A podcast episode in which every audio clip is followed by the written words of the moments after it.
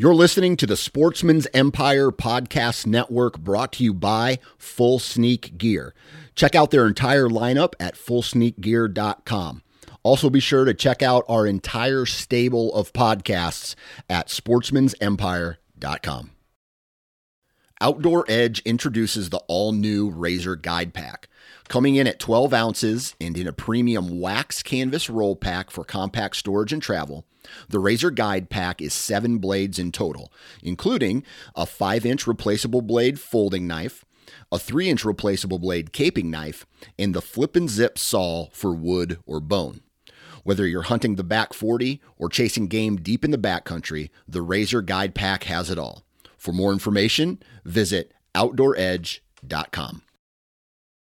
HuntStand is the most popular and functional mobile hunting app on the market. With a variety of base maps to choose from, satellite imagery that is updated every month, the ability to check the weather, no property information, and even catalog your trail cam pics, HuntStand even gives you the ability to import pins and location markers from other mobile apps. Visit huntstand.com or download wherever you download your apps. Enter discount code SN20 at checkout for 20% off. Welcome to Maximize Your Hunt the podcast dedicated to those who want the most out of their hunting property. This podcast explores land management, habitat improvement, and hunting strategies that will help you maximize your time in the field. Follow along as industry professionals that live and breathe white-tailed deer share their secrets to success. And now, the founder of Whitetail Landscapes, your host, John Teeter. I'm John Teeter, Whitetail Landscapes. This is Maximize Your Hunt. Welcome back. I've got one of my favorite guests on, Todd Shippey from Empire Land Management. We're going to talk a little bit about what he's got going on this season and uh, everything about his, maybe some of his hunting season and then what's going on in the future. Todd, hey, are you on? Yes, sir. How are you, John? Good. I uh, just got my daughter down to bed, so I hopefully she doesn't run down here and do something crazy. Uh, so, so we can have an uninterrupted conversation. I was on the road. I've been on the road uh, every week. I just these past two days I've been home, and then I'm cutting some timber here later in the week, and then again back to client grind. Uh, every every week, new client, new region, you know, new problem, new solution. So I know you're dealing with problems and solutions all the time. So that's that's kind of why yeah. we, we got you on the show. Excellent. Yeah. So what's been going on with you? Well, just uh, season just wrapped up Saturday for the area that I'm in. It's still open until the 31st in some areas of Wisconsin that have CWD. So the property that I could get on, uh, one of my favorite things to do is postseason scout. Get into the areas that you can't get into, you, you know, that you don't dare go into during the season. And uh, I like to get in the bedding areas, kneel down on the beds, look out at the last thing that the deer would have seen after leaf drop and how they can watch um, your approach and your access and egress. I always find it interesting. I'm always trying to plan like where the next stand's going to be, what the, the if something would happen to the stands, where your next stand, where your grandson stand's going to be. You always have to be thinking like 15 years down the road. So uh, that's what I was doing today. And then I had to meet a couple loggers. Um, we're having a problem. I got two jobs I really need logged, and the one guy wants it to be logged off so bad because the ash is tipping over and it gets to be dangerous. Look, big branches falling down randomly, especially in a windstorm. Yep. And he's even willing to pay a stipends to the guy to come in and cut it earlier and take the, the wood for free. And the logger today told me that, correction, the forester told me today, said he could be a million dollars. We just don't have anybody to do the work anymore. Wow. Um, it's a pretty big operation. They got one operator for their Ponsse and one for their forwarder. And every time they hire someone to run out of their run the other equipment, the one guy that's really efficient with their Ponsse ends up babysitting the other guys. So uh, and the, and then the other job that I have uh, that needs to be logged off is Rocky and Hilly. So it's going to have to be chainsaws and skidders. And uh, he said that's a lost art right now. You can't find hardly anybody willing to chainsaw anymore. We um, we uh, same same scenario here. So you're not in a different boat than us, man. Uh, Josh Stryker, my partner, we were talking today. He's he's working a logging job right now, and uh, in a week he's got one of my clients coming up.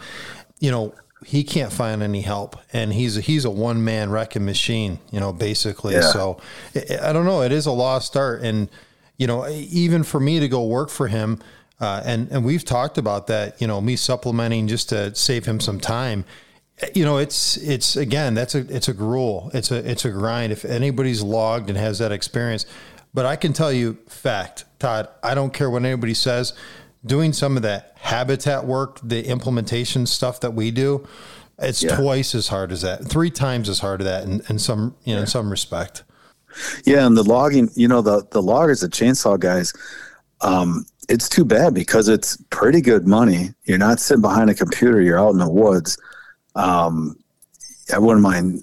I wouldn't mind doing it myself, but um, getting older and there's just so many things that a guy can do. It, yeah. It's too bad. Um, and not only that, I think a part of it is you could go on a chainsaw in the woods and work all day logging, or you can charge somebody two thousand dollars to take one tree out of their yard that's kind of leaning on their house.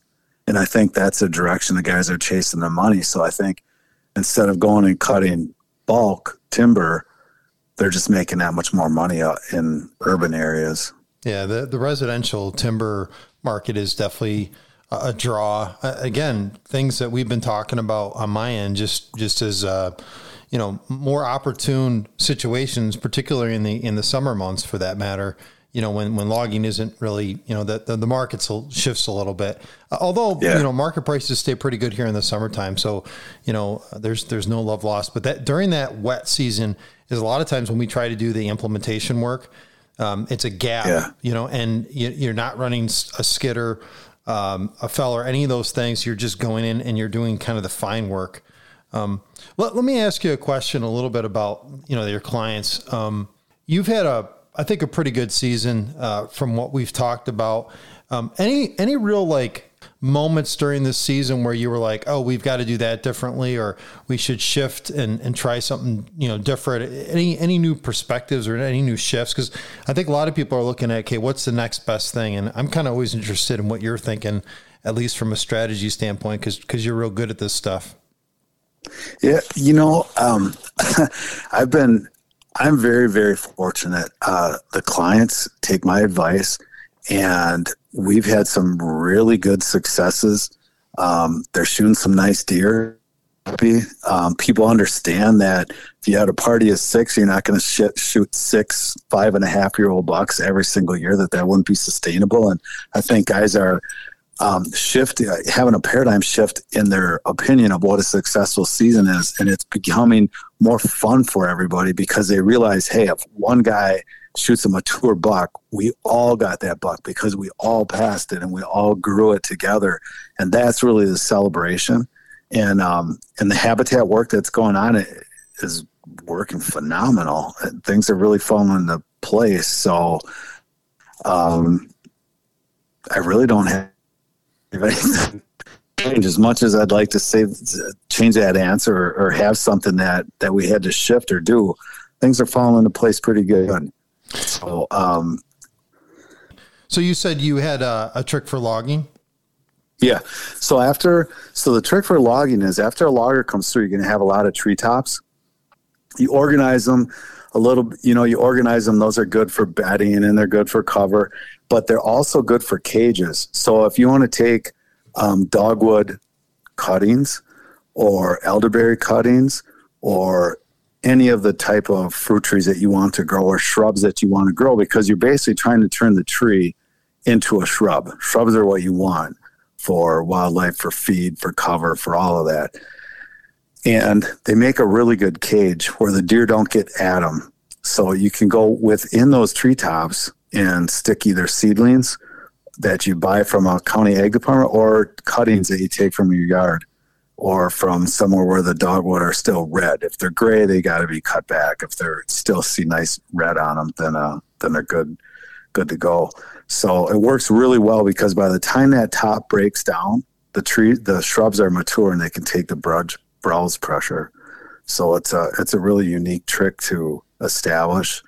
Um, shrubs in those areas in the understory that you just daylighted and that uh, I, I, you're trying to get to go. Love that. Love that trick.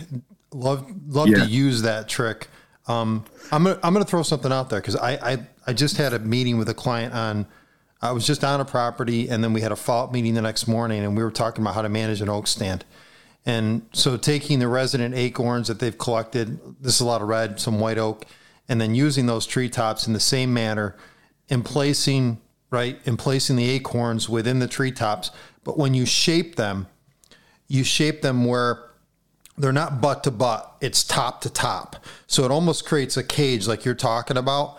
And yeah. being a hard yep. hardwood, it, it's a it's a longer period of degrading, and so you want to try to yes. keep that that um that particular you know treetop slightly elevated. What you can do is you can take one treetop or even uh, you know almost like in a pyramid shape and create kind of a pyramid and actually elevate uh, the top branching. So you've got basically a cross member, kind of like you're building Lincoln Logs, and you're setting the the treetop tree tops on top of that in a in a pyramid type shape or a triangle.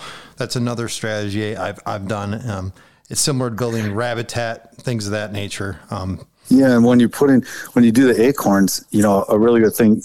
Everybody probably knows, but just in case, you put the acorns in water, and the ones without the without the shell on them, you put them in the water, and the parts that the ones that sink are good, the floaters are no good. So you take the ones that sunk, and then if you bury them about a half inch in the ground and simply take a milk jug with the bottom cut out of it, set it over the top, and put a stick through the hole in the top, it acts like a mini greenhouse. It stops mice and squirrels from, or deer from getting the acorn. And then it heats up really nice and humid. And when it comes out the top of the jug, you simply put a tube over the top of it. Or if it's caged really nice, like you're talking about inside of the treetops, it'll grow from there. But that's a way to get them started more efficiently. I like that. And chestnuts too, if you get some chestnuts, it's really good and it's a fun project to do with kids.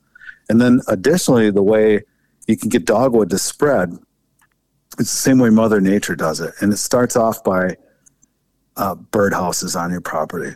I always, when I have a, a cottonwood cut down every year, I have it ripped into lumber and I make bluebird houses and wood duck houses out of the cottonwood, which is a really good wood for that type of um, outdoor exposure. Um, a lot of like Wisconsin, all the old red barns, they're made out of cottonwood back in the day. That was abundant. Hmm. And that's how long that, that lumber lasts. People think you have to use cedar, but you don't. The, the cottonwood works really good for it. The birds, because then you, you get yourself a nice patch of dogwood that you can cage in especially this is in high deer density, is very important. All those little berries, the birds come and get them. And then throughout your property, you just have everywhere there's a fence post, or you can put posts in, or you can even take sticks. And then the the trick is this: you have to have loose, bare dirt under those sticks, and just let the birds plant them for you all around. Um, additionally, if you have a roost tree, that birds go on, so you see a lot of droppings, everything out there. If you can keep it weed free and loose soil underneath it, you'll grow a beautiful crop of uh, of elderberry, dogwood, silky dogwood, red osier dogwood. Um, it, it's a it's a really good way to get free shrubs to really spread like wildfire on your property, and you're just using Mother Nature um, at its finest. And you're you're just saying loosen the ground and clear off the leaf litter around kind of that birdhouse or yeah. that den. Yeah, okay. you can't. Yeah, just the same thing that smothers out dog, the canary grass or tall weeds or grass is the same thing you have to control to get the seedlings to come in. And I think anybody that's spent any time in the woods at all have seen where there's been disturbed soil and you see those little baby dogwoods growing. Um, frequently um, along a fence post. You see a fence post in a yard that's mowed, and from going around with a trimmer, all of a sudden you've got a dogwood growing next to it, or you've got a tree growing next to it. So you just use that and you put them where you want them. So um, what I'll do if it's canary grass and it's a wetter area, you can you flip up a little hump, and then you keep that. Uh, I'll spray it with a pre-emergent and a and a ground clear and then the the birds do the rest for you. Put a couple poles in, and and uh, and I've got bird houses throughout the property, and um, it works really good. So it's a nice project, a fun one to do with your kids, and it's a really good way to to propagate dogwood and and other shrubs onto your property. Plums, another another good one, will get dropped in there and grow. voluntarily. Yep, American plum, beach plum for you people in the sandy areas. Uh, Yeah. great, like great advice. This is this is killer advice, especially if you have a field setting, you're trying to do a conversion. Any type of roost branching, anything like that in those field settings, that's the way to propagate those particular plants as they defecate. And you know the birds basically are your our friend at that point. And an interesting point with the cottonwood too. I mean, I didn't even think of the the wood material being utilized, and I've, it's funny because uh, you've told me, you know, you've sought out cottonwoods, and I always was like, "The hell is he doing that for?" So, you know, it's it's Yeah. good to put the story together here. Yeah, yeah, there it is. I've got some at the sawmill right now. Um, usually I have a guy come in with a sawmill, but he's got to have the right weather and he doesn't want to pull it in the salt. So there's a sawmill near me, so I just hauled a load over there and uh, and having some ash kiln dried and then uh, the dogwood made for that. So that'll be birdhouses for client property and and then we'll scratch up and uh, help spread it. Now, it- also, you know, we were talking earlier about the truce, uh, the treetops and putting acorns don't be afraid to throw a handful of plum seeds in there. If you got plums on your property or a, a American plum, eat, eat them, get the seeds out, or don't even eat them. Just throw them in there. They'll grow. Uh, dogwood seeds on your own if you want to throw them in there. They'll grow. We talked about the acorn trick, but you can also um, throw a handful of uh, switchgrass seed in, depending on if it's going to get enough sun. Um, and if it's not too wet, throw some switchgrass seed in, stick a couple rhizomes of uh, uh, giant miscanthus in. You can get some really nice thick stuff that comes in after the the treetop breaks down, which everybody knows, depending on the tree, they can break down relatively quick. Yeah, that's really good advice, I think. And I was listening to a podcast today uh, when I was driving this morning, and uh, you know, I I love the information that's out there, and I love this level of detail because I don't think even the other habitat podcasts that are out there are giving you know some of this advice. So Todd, I think is great. Hey, you bought a new tractor recently. I, I think that's not something we, we we talked about it personally, but we haven't talked about it on the podcast. What did you buy recently? I think people are interested in equipment you're using. Uh, I just I bought a, a new uh, John Deere 5075M with a cab on it and a and a loader, and then uh, so I could put a grapple. It's got a, a third function on the loader handle, and yeah, it's just gonna make me a little more efficient and be able to work a little bit longer with air conditioning and heat and uh, out of the out of the dust and out of all the things. So it's a little bit smaller than the tractor I had. The tractor I had was 85 horse. This is 75 horse but it weighs a little bit more because of the cab. So um, should be should be a good tractor. I've been using it to do some cutting of my own right now and carrying logs around and using the grapple to grab big brush piles and put them where I need them. So so far so good. So you would say moving from the tractor. yeah, moving from the the uh, forks to the uh, grapple must must be a big improvement. Oh yeah, it's a huge. It's a, it's a root grapple, so it works as a root, root rake and uh, you know can pull up the small. Like I, I took out a whole bunch of uh, uh, buckthorn with it. Just pops them right out of the ground like nothing, and then put them in a pile, pick them up, put them on a burn pile. If you have, uh, and I know you're kind of set with your properties, but if you're expanding an area and you've got you know come some smaller trees, maybe slightly bigger than than buckthorn, uh, are you hiring that work out, or at this point you think with uh, root grapple you might be able to kind of tackle those? That probably depends on the size of the tree, obviously, but Yeah, it depends on the depends on the site and all that. I've I've come to the I I do use I've got a buddy of mine that I hire for he's got a Fecon head on a mul- on a skid steer yep, and that really that forestry mulcher is pretty can make you lazy in a hurry. Or things I used to do, I think I'll take a chainsaw and be in there and uh, spend a day knocking it down. It's like man, once you see one of those work, it can be pretty efficient. So depending on the situation, um, I'm going to be hiring a couple kids this uh, this summer. Uh, I've got some kids that want to work, uh, 16 year olds. So some of those jobs, I'll see how they do with chainsaws, but that'd be a pretty good safe way if they want to work with chainsaws, cutting some of the smaller stuff. Yeah, um, I mean, I've been doing projects with some of the clients where we're, you know, we're cutting. We're not even having somebody come in with a mulcher to remove the the stump. We're cutting as low as we can, and we're just kind of working with those areas, and they're slowly burning them out. You know, that's you know, it, again, that's a little bit painstaking. But to me, if you don't have equipment and you're typically using everything by hand, it's it's it's probably a fine way to mm-hmm. do it. And I, I wouldn't. I wouldn't recommend against that. I think it's uh, more of an economical way to handle those things. And usually you're taking the material, the resin material, and creating some structure with it, or like you know we talked earlier about some rabitat, like things of that nature. So I think people can be mm-hmm. pretty innovative with the uh, with the small, you know, with small equipment. And you know, again, you don't have to necessarily invest in in a, a large tractor. Some of us have them, and, and some of it's out of your budget. So uh, if I yeah, I agree. I mean, every year, John, and I tell this at all the seminars that I do on all the things. I use everything every year. So from a hand seeder and a four gallon backpack sprayer to remote locations to uh, 85 horse tractor with a no till drill, and all of it is used in certain applications. But I could get by if I just had one piece of property. I could get by with a, a bag seeder and a four gallon backpack spray and a chainsaw. Yep. Definitely always a way to do something. And then sometimes you get older, um, you need to be more efficient. You don't have as much fuel in your tank.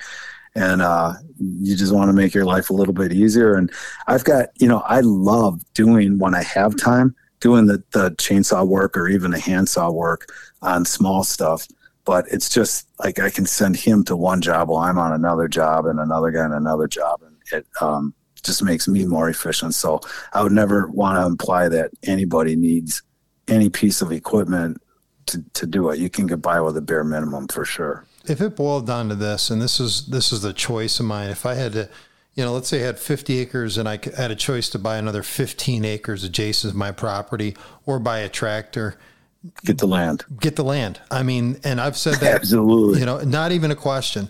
Get the yep. land. And and I think yeah. a lot of people want to invest in this equipment. I just had a client call me. He's probably listening to this podcast. Called me. He's got a uh, 20 acres. I talked to him a couple nights ago, and uh, you know, he's like, I want to buy a UTV. I was like, you have 22 acres. I said, uh, you know, spending 10, 15, 20,000 dollars on a UTV is not worth it. It's just not yeah. worth it in that application. I said you know, if you get some deer down in a hollow, you know, that UTV is basically useless. So, yeah. You know, it's not really, it's thinking more intelligently about having volume of land versus some of this equipment. And I told them, I said, spend that money and buy good chainsaw equipment. That, that would be dollars to yeah. donuts, your best investment. Right, right now you just talked the guy finally convinced his wife to let him buy an ATV and you talked him out of it. Well, I'm hoping he spends the money John, on I, I, well, I'm please. hoping I'm hoping he spends the money on on some implementation work. That's that's what I'm hoping he does because I think we'll yeah, get, him, I, get him farther ahead. Well, I agree. I actually had a guy a couple years ago say he goes, "Well, my neighbors he said I could buy that land, but we'd rather hire you for two years to come in and manage ours. I said, absolutely not. Buy that land, spend the money on that land, regroup and I'll visit me again in three years or whatever it takes to to build back up. But if you can have the opportunity, but take the land, take the land first every time. I had a conference call last night with uh, a future client, and uh, it's they also listen to this podcast, and it's it's for uh, the relatives and, and, and what have you. And you know they had a logger come in that, that actually hunts with them on their property and and do some layout and one of the gentlemen uh, said to me, he said, you know, we were happy we had the logging uh, operation uh, come in here and get it done, but nothing was strategic, nothing was planned right. out, and we're not seeing the benefit of the operation. And I said to him, I said that is the difference between this type of work for somebody who's you know, managing, and I can manage a forest for long term silviculture purposes, at least sections and portions of it. And then I need to be very strategic. And that is a big difference between hiring, you know, somebody, you know, like ourselves versus, you know, somebody who's just managing, you know, kind of the forest setting. And actually they did a diameter limiter cut on it. And that's not what I would have recommended for them. And I, I wasn't trying to bash, but again, this whole, this whole thinking through the process is this is why you, you involve yourself with people like you and I. And I, I think it really kind of helps, helps set the tone. Um, and I've been on multiple consulting where other consultants have been there and it's just like I, have a different recommendation. The way i look at the landscape's a, a little different. But you know we're all odd and different in, in some way or other so. Yeah. Let's get into uh, let's get into something else you know you kind of looked in the landscape. I think I think one of the things we talked about is tree stand setup and trying to come up with a plan or opportunity when maybe you don't have a tree to get in, um, and and trying to be resourceful, trying to look at maybe you know new techniques to get in a hunting location and, and things that maybe you, you tried this year or you're thinking about working with on your client properties? Well, I've done this on a, on a number of occasions when you have just straight telephone pole type trees, not a lot of branching, and um, it's difficult to not stick out like a turkey on a roost.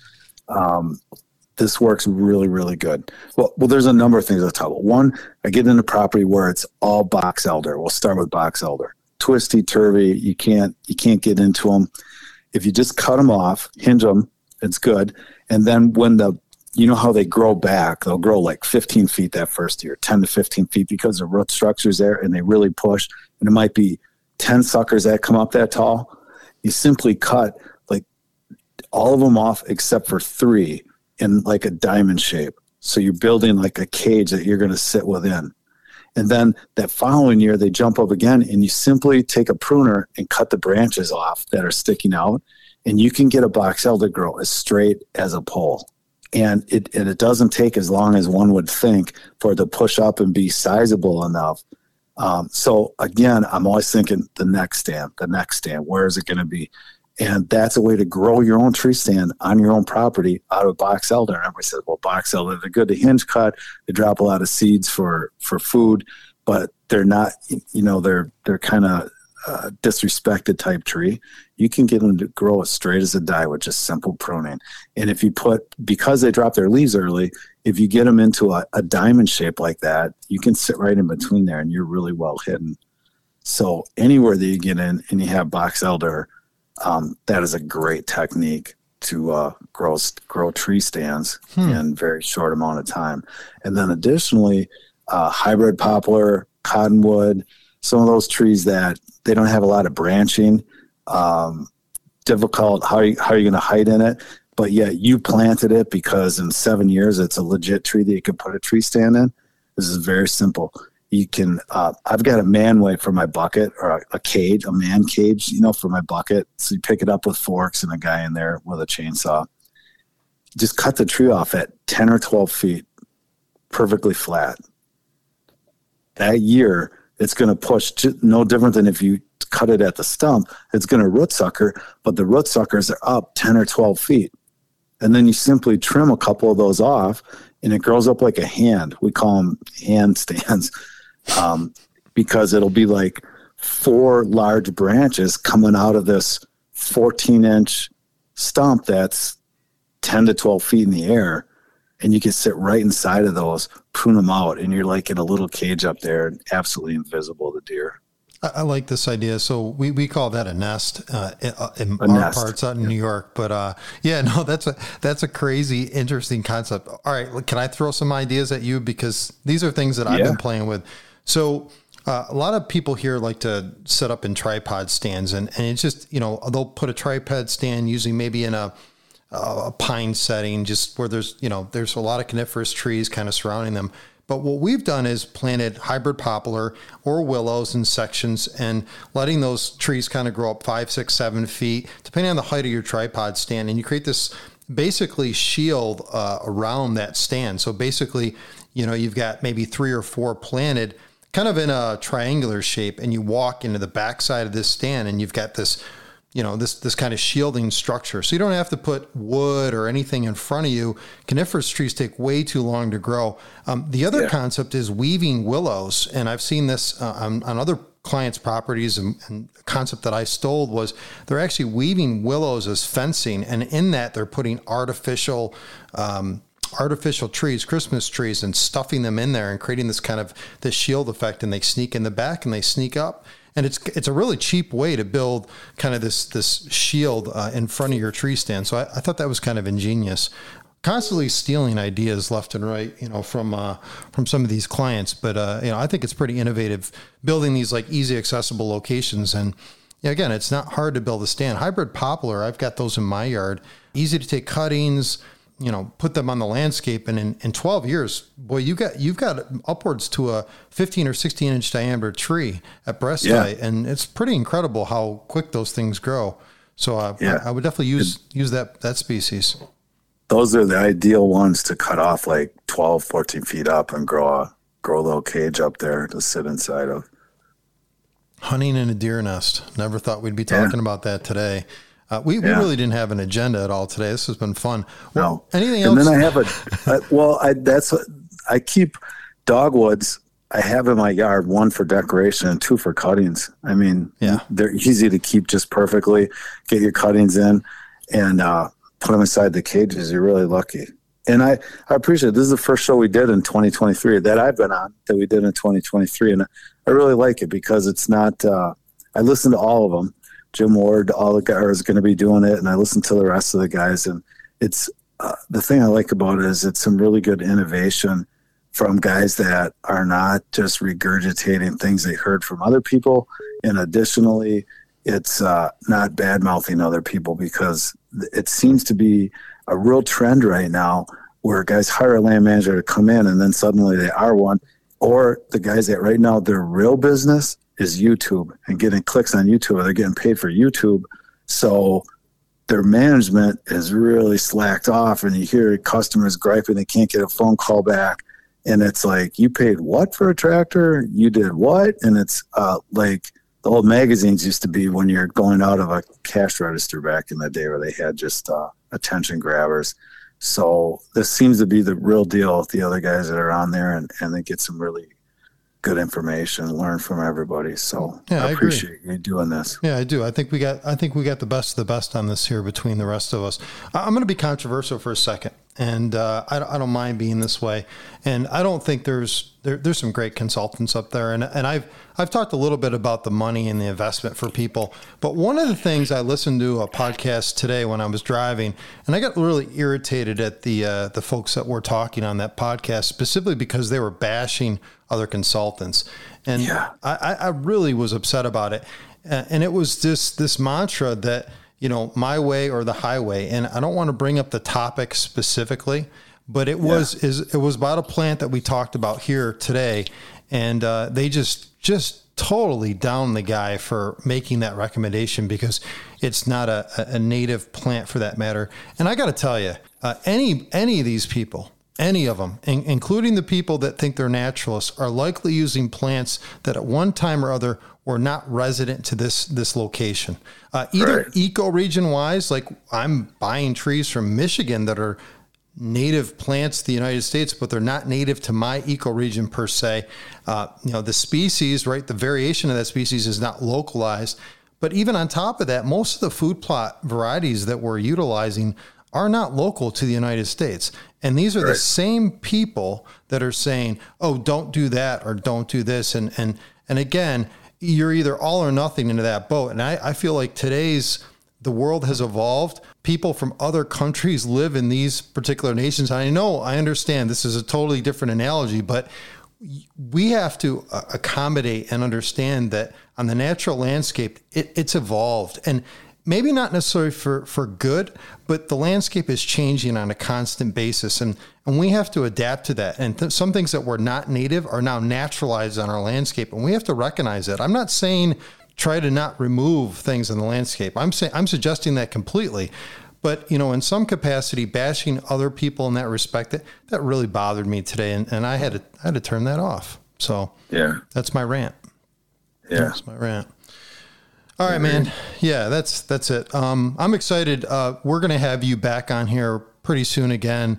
Uh, I've got to get Jake, and we've got a couple new guys coming on. I'm excited for those guys, and um, actually, one of the guys I plan on actually cutting timber with this year, and and you know him, so I'm excited about that opportunity because we'll we'll talk a little bit about that coming up, and then. Uh, yeah. Uh, I've got some plans. I want to I want to do a podcast on building bedding thickets, and I want to get into the minutia, minutia and detail on how I do it. So anybody's listening to this, stay tuned because in a podcast coming up soon, I'm gonna I'm gonna explain how I build bedding thickets, and I I think that will be a little more uh, intricate and interesting for you. So that's it for me. Excellent. I can't wait to hear it. Good, good. All right, bud. We'll stay in touch care, and uh, we'll talk soon. See ya. Sounds good. Thanks, Bye. John. Bye. Maximize Your Hunt is a production of Whitetail Landscapes. For more information on how John Teeter and his team of experts can help you maximize your hunt, check out whitetaillandscapes.com.